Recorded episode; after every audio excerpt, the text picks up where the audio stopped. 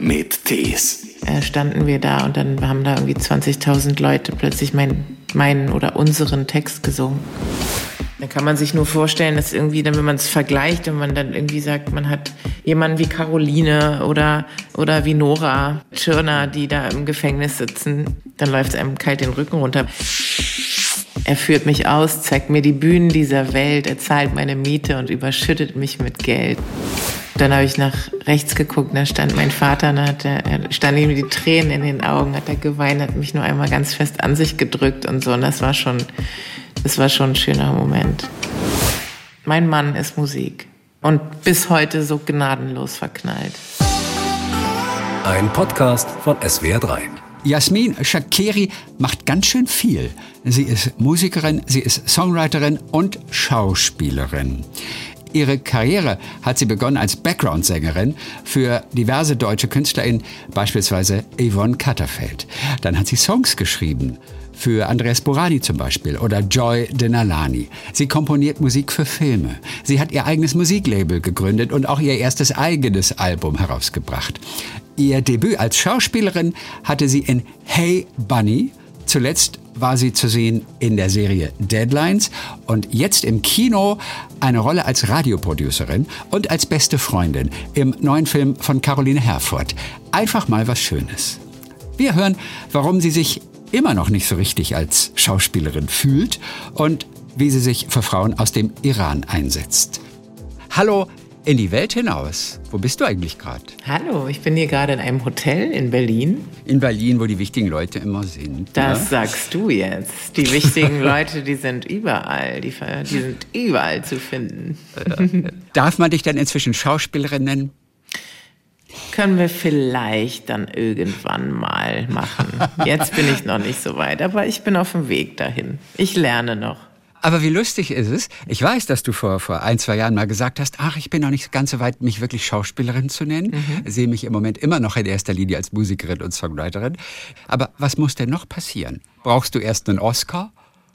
Mm, wenn ich den, mm, ja, ich würde gerne einfach noch ein bisschen die Bandbreite des Schauspiels noch ein bisschen mehr ausprobieren und diverse Genres ausprobieren, um dann zu sagen, ja, jetzt. Wenn ich dann für eine Rolle wie diese jetzt einen Oscar bekäme, würde ich vielleicht trotzdem noch davon absehen, mich Schauspielerin zu nennen. Einfach nur, weil ich noch nicht genug ausprobiert habe, um zum Beispiel kann ich nicht so auf Knopfdruck weinen, wie Caroline Herfurth das kann. Und wenn ich das ja. nicht kann, dann fehlt mir ein ganz wichtiges Tool. Andere würden wiederum sagen, das ist viel zu technisch. Das hat mit Schauspielerei nichts zu tun. Auch jemand, der nicht weinen kann, kann das ganz toll spielen. Aber man will es natürlich können. Ja. Man fühlt sich nicht, nicht so hundertprozentig da. Dafür gibt es doch aber auch die äh, Zwiebelstifte und sowas. Ja, die habe ich auch schon benutzt. Ja, doch, ja. Ja. Ja, was soll's. Ist ja auch so, wenn du eine Szene zehnmal drehst, beim zehnten Mal kann auch Caroline nicht mehr weinen, oder das, doch? Das, das wage ich zu bezweifeln, deine These. Hauptsache, du hörst mich gut. Du spielst ja eine Tontechnikerin, eine Producerin dort von einer Radiosendung. du, du, Mike du hast die Mike check, Mike check, du hast die Technik im Griff. Mhm. Okay, du fährst auf jeden Fall die Regler, du bedienst sie bei der Nachtsendung deiner besten Freundin ja. Carla dort. Ja. Ja, langjähriger Single. Auf dich kann sie sich immer verlassen. Du hast Verständnis für sie, bist aber auch ehrlich. Mhm. Wenn es dann sein muss, dann sprichst du auch Klartext. Mhm. Ihr habt Gespräche gehabt natürlich auch vorher. Man hat auch ein bisschen auf dich gehört. Du durftest diese Rolle auch mitprägen, die Rolle des Senai. Was konntest du mit einbringen? Chennai. Ach, Chennai, ja, entschuldige mach bitte. Gar Chennai. So viel Zeit muss sein, lieber Christian. Ja, T heißt ja auch nicht Sai, sondern Shy. Ja, eben. was, was war die Frage, Christian? Die Frage ist, was konntest du mit einbringen in die Rolle für deine Chennai? Das heißt ja auch nicht Shania Twain, das heißt ja auch Shania Twain. So, nämlich. Weißt du, also wir haben so viele Vorbilder. ja. Ich weiß, was ich einbringen konnte in Shania ist, ähm, ja, ich, das Gute ist, ich musste gar nicht, äh, also zum Beispiel äh, von der Sprache her musste ich gar nicht so viel ähm, mm, abändern, weil es mir ziemlich leicht fiel, das Geschriebene dann auch äh, zu fühlen. Und, und also Caroline und ich hatten im Casting eine unfassbare Chemie miteinander und es hat sich auch okay. bis heute gehalten. So, das, es hat auch viel damit zu tun, dass ich vielleicht einen Kopf größer bin und dass ich sie, dass ich so das Gefühl hatte, so sie ähm, obwohl sie es gar nicht braucht, aber so, so ähm, eine Form von stützender Säule sein zu können. okay, obwohl du größer bist. Äh, weil ich größer also. bin. aber auf dich kann man sich so wahnsinnig schwer stützen. Nee, man kann, wenn nee, du so viel aber, größer aber bist. Man könnte sich anlehnen. Wenn du von diesem Casting sprichst, also eure erste Begegnung, mhm. wie nervös bist du bei Castings? Äh, Gerade weil du dich ja noch nicht so richtig als Schauspielerin siehst. Ja, ähm, zusehends weniger nervös. Ja. Bei dem Casting ähm, absurderweise ähm, vielleicht auch, weil es einfach, weil Caroline ähm, selber castet und selber auch anspielt, also dann eben ja. wirklich die Konstellation dann in dem Moment direkt gecastet wird. Ähm, ich habe mich direkt so gefühlt, als würde ich sie ewig kennen. Deswegen war es überhaupt nicht aufregend, sondern einfach nur spaßig. Mhm. Mhm. Aber du wusstest ja auch, du bist da, weil sie dich eigentlich wollen ja auch, oder? Mm, es war ja nicht du eine nee. von 20 Leuten, oder? Nee, ich war schon eine von vielen. Ach, ja. du warst schon eine von ja, vielen? Ja, nee, nee. Also okay. das, das, das war da überhaupt nicht klar. Das war ein ganz normales Casting, wo man nicht ja. weiß, wie der mhm. Ausgang der Sache sein wird. Aber bin ich generell aufgeregt bei Castings. Ich muss sagen, der Vorteil dessen, wenn man eben nicht nur auf die Schauspielerei angewiesen ist, um, um seinen Lebensunterhalt zu bestreiten, ist natürlich der, dass man einfach auch sagen kann, ja, hätte ich schon gerne, aber wenn nicht, ist auch nicht wild. Ist ja egal. Ich ja. habe so viel, ich habe eigentlich sowieso keine Zeit für die Rolle. Ja, und also das macht, das ist, das ist der Sache extrem zuträglich, ja. weil es eben eine bestimmte Form von. Dringlichkeit nimmt, die in dem Moment des Spiels wirklich einfach auch nichts zu suchen hat. Also das so, das ja. etwa, die hat ja nichts verloren, so eine Form von ähm, ja, dringlicher ähm,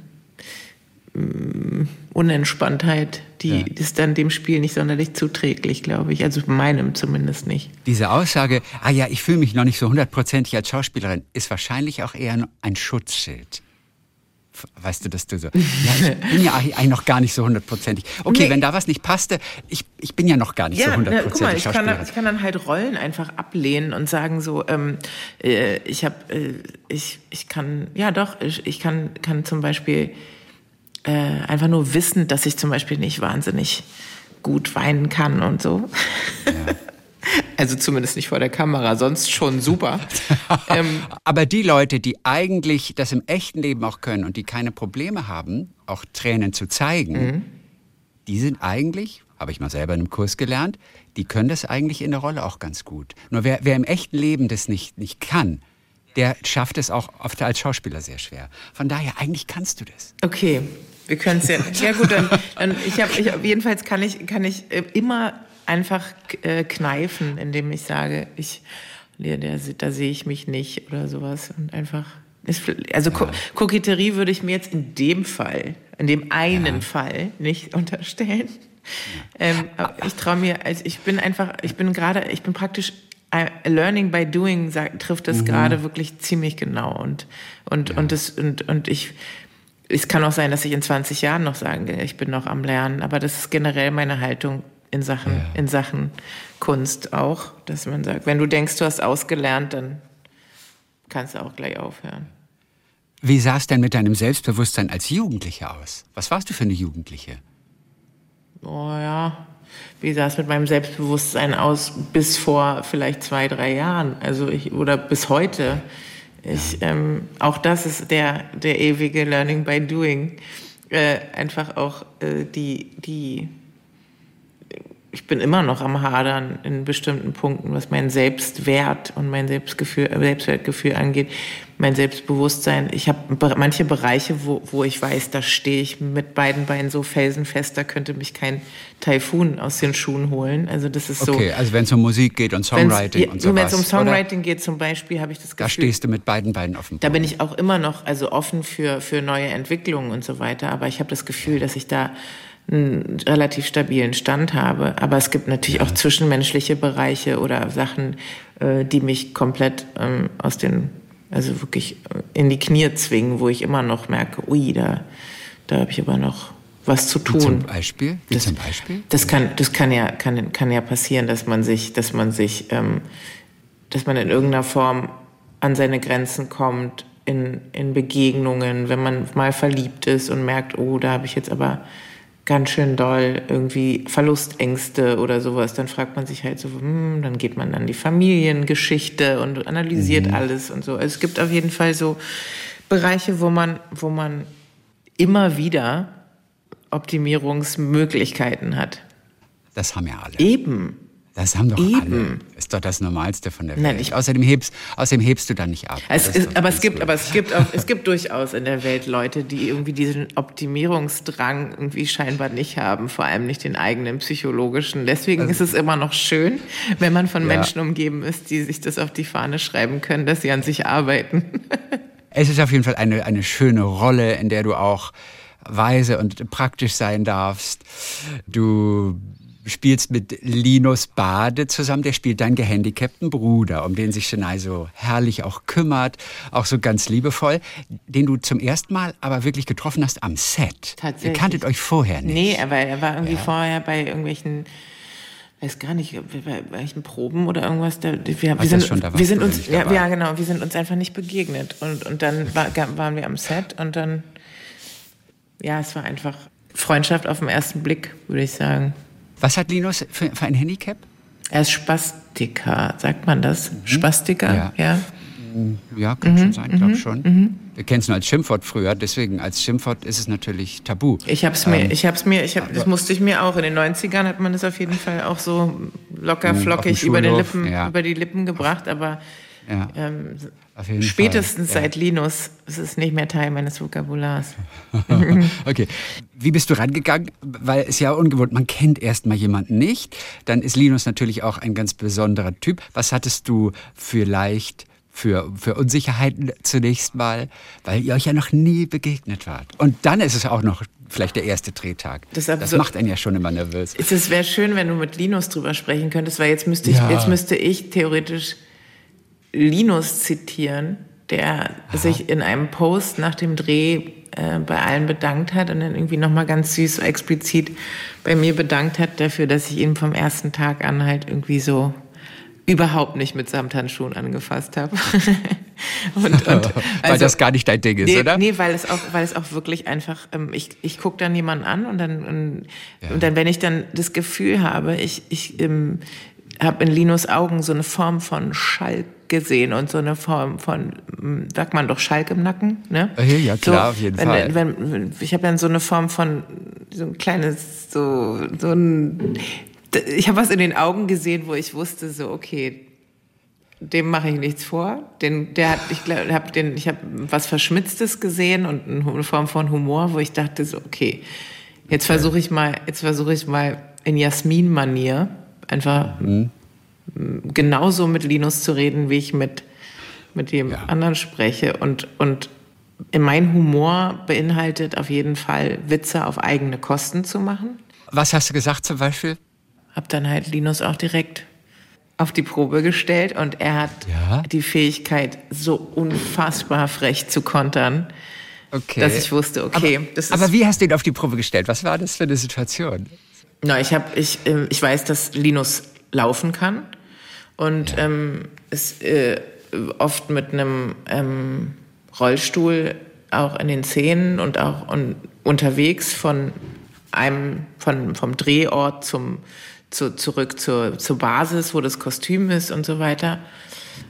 Und ähm, ich habe dann halt irgendwann gesagt, ey du faule Socke, sag mal, willst du dich hier jetzt den ganzen Tag durch die, durch die Gegend rollen lassen oder kannst du auch mal einen Meter laufen mit mir? So und dann, dann, dann lässt er sich halt auch nicht foppen und steht auf und läuft und sagt, ja klar kann ich, kann laufen, habe nur keine Lust und so ist halt, ist halt, ja, es macht halt einfach Spaß. So und ich kann mit Linus einfach so reden, wie ich, wie ich will. Ja, und Linus mit mir auch. Und das Interessante ist, er ist ja sogar Dritter auf der Weltrangliste mit dem Dreirad. So, nämlich. Oh, äh, ich, äh, das ist, äh, was ist da? Hat er dir das mal gezeigt? Was ist Na, das klar. für ein Dreirad? Wie groß ist das Teil? Ich weiß nicht, wie, wie, wie, wie lang es ist. Ich weiß nur, dass er halt irgendwie sitzt und dann vorne irgendwie so eine, es hat wie so eine, wie so eine, ja, es ist, wie sieht aus wie ein, wie ein fahrendes Dreieck gefühlt. und, und ja, und er kann halt richtig Vollgas geben, in jeder Toll. Hinsicht. Dieser Film, einfach mal was Schönes, ist ja auch irgendwie ein schöner Farbtupfer gerade, gell? In unserer schwierigen Welt, auch in deinem, deinem schweren Alltag. Deine Familie kommt aus dem Iran. Mhm. Wie geht's der Familie in Teheran gerade? Ihr habt wahrscheinlich täglich Kontakt und das ist ja wirklich ein Thema, was uns alle gerade beschäftigt. Also meiner Familie geht's gut, ähm, den Umständen entsprechend, aber das mm, wir reden hier von einem jahrzehntelang äh, seine Bevölkerung unterdrückenden Regime, sodass die Repressionen und die Einschränkungen und, und ähm, dass die alltägliche, alltägliche Gegenwärtigkeit der Ungerechtigkeit, ähm, die macht was mit der Psyche der Menschen. Und ähm, das würde uns hier, also wenn man jetzt sich jetzt überlegt, dass die Elite der Intellektuellen, der Künstler in diesen, also und auch und der, der, der, der, die eigentlich die Zukunft des Landes, wenn man von, wenn man von der, von den Studenten spricht und der, der Jugend, die jetzt gerade protestiert haben und im Gefängnis sitzen. Dann kann man sich nur vorstellen, dass irgendwie, dann, wenn man es vergleicht und man dann irgendwie sagt, man hat irgendwelche Studenten von der freien Uni hier in Berlin oder von der technischen Uni oder du hast jemanden wie Caroline oder, oder wie Nora Tschirner, die da im Gefängnis sitzen, dann läuft es einem kalt den Rücken runter, was völlig egal ist, welcher Schicht sie angehören. Aber wenn man den Vergleich zieht zum eigenen Umfeld jetzt und dem künstlerischen Umfeld und dann die eigene Freiheit einem nochmal so bewusst wird, dass man hier gerade sitzt und ein Presseinterview gibt und einfach denkt, es kann doch nicht sein, dass jemand für genau das, das wofür du stehst, ja. gerade um sein Leben fürchtet und wahrscheinlich sein Leben deswegen verlieren wird, dann, dann setzt es alles ins Verhältnis.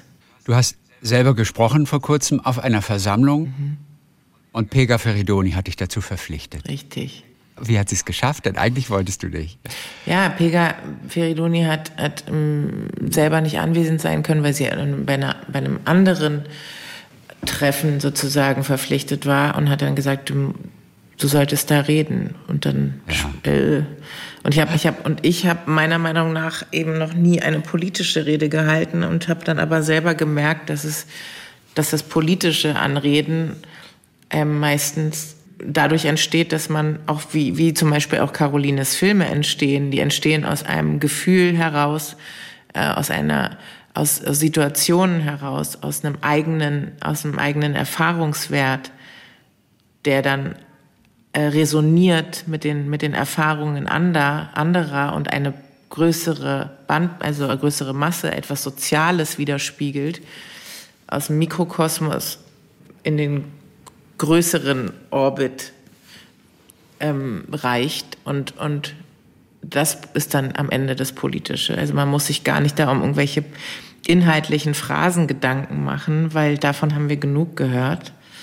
Ja. Ähm, wenn man auf dem G7-Gipfel das iranische Regime doch bitte um die Einhaltung von Menschenrechtsverträgen bittet, dann ist es eine Farce es würde viel mehr bringen, wenn man ganz klar benennt, was passiert aus einfach, es würde fast reichen, aus empathisch menschlicher, emotionaler Sicht zu berichten. Manchmal ja. braucht es weniger Fakten für die einfach eine politische Rede, meiner Meinung nach. Und das hat dir Pega aber gesagt dann, damit du das Pega auch machst. Pega hat mir gar nichts gesagt. Pega hat mich einfach reingeschmissen. Sie hat, okay. sie hat, sie hat ge scheinbar gewusst, dass ich das kann und dann mhm.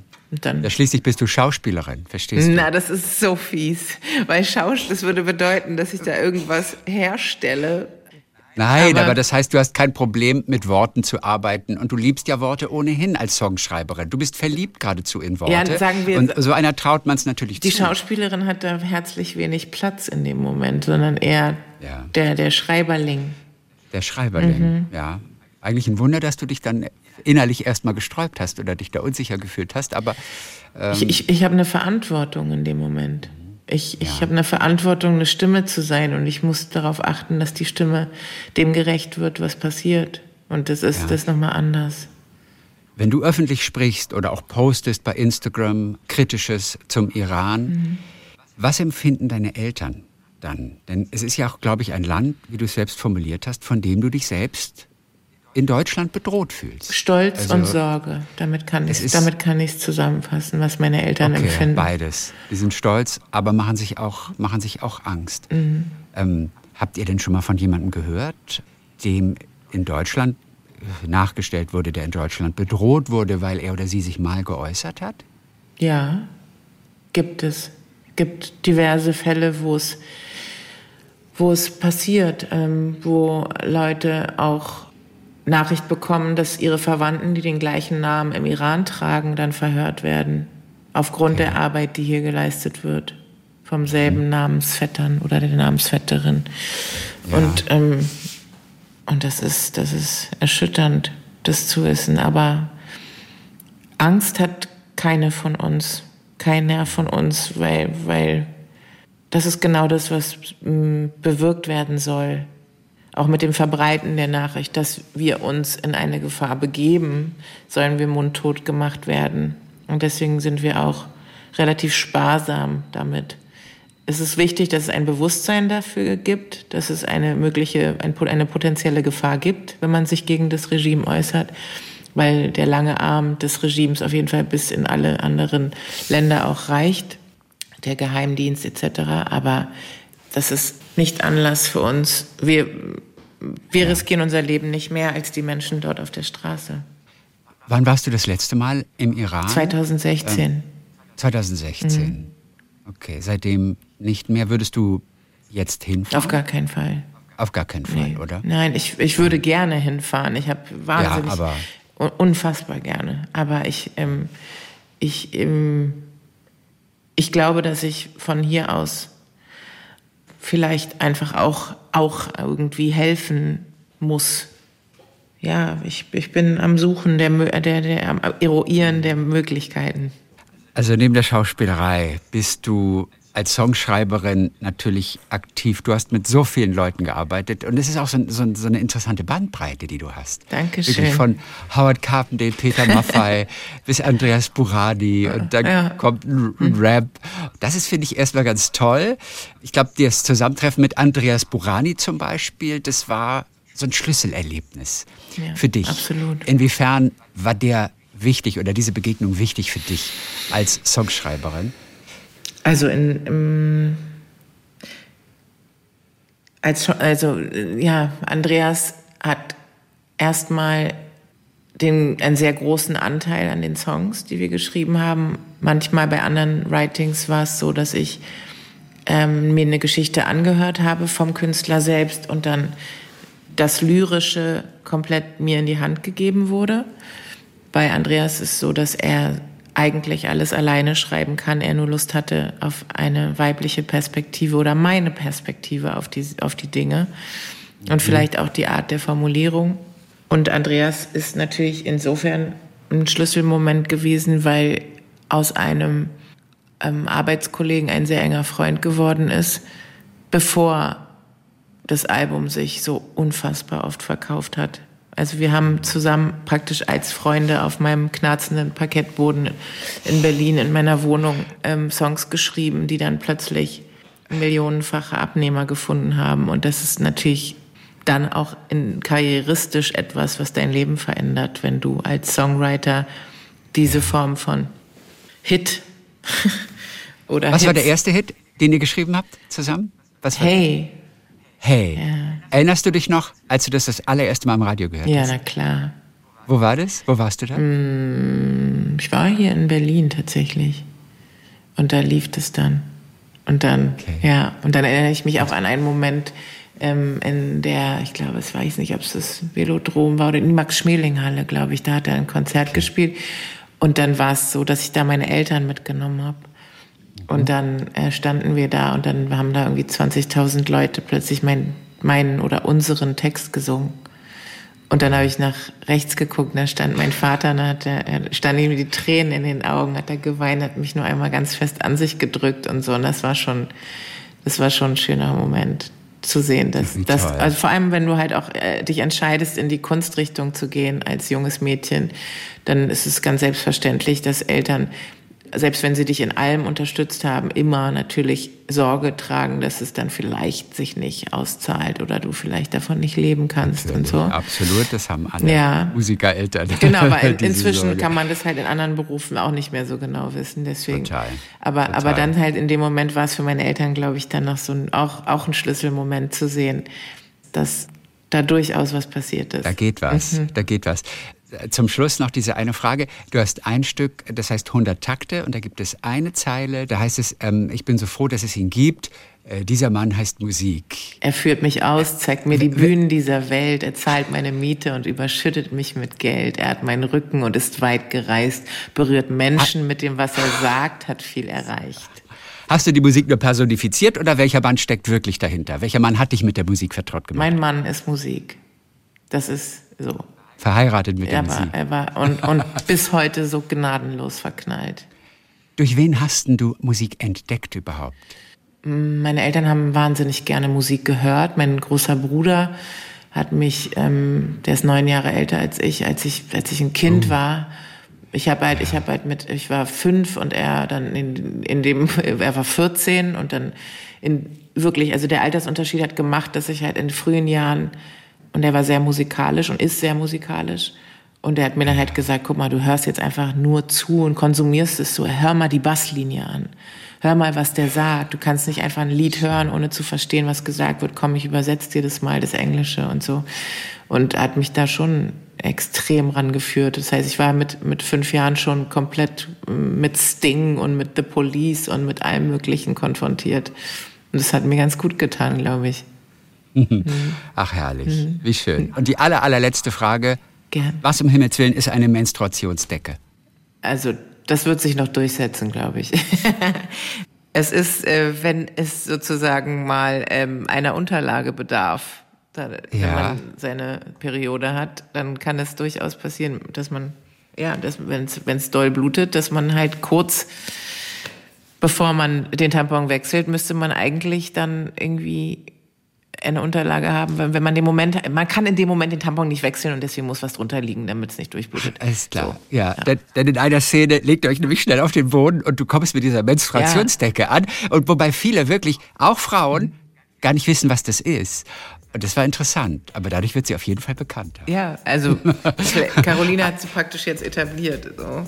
Ich glaube, eine Unterlage kennt jeder, jede Frau. Ja, klar. Ähm, und, und jetzt ist es dann halt einfach der Studioboden im, im, äh, im, in der Radiosendung, wo ich dachte, ich will den Moment nicht verpassen, deswegen brauchst du jetzt die Decke. Eine der schönen Szenen aus diesem Film. Einfach mal was Schönes. Und Jasmin Chakeri ist auch mit dabei. Dann sagen wir Dankeschön für heute und viele Grüße. Christian, vielen Dank fürs Gespräch, war schön bei dir. Talk mit Tees.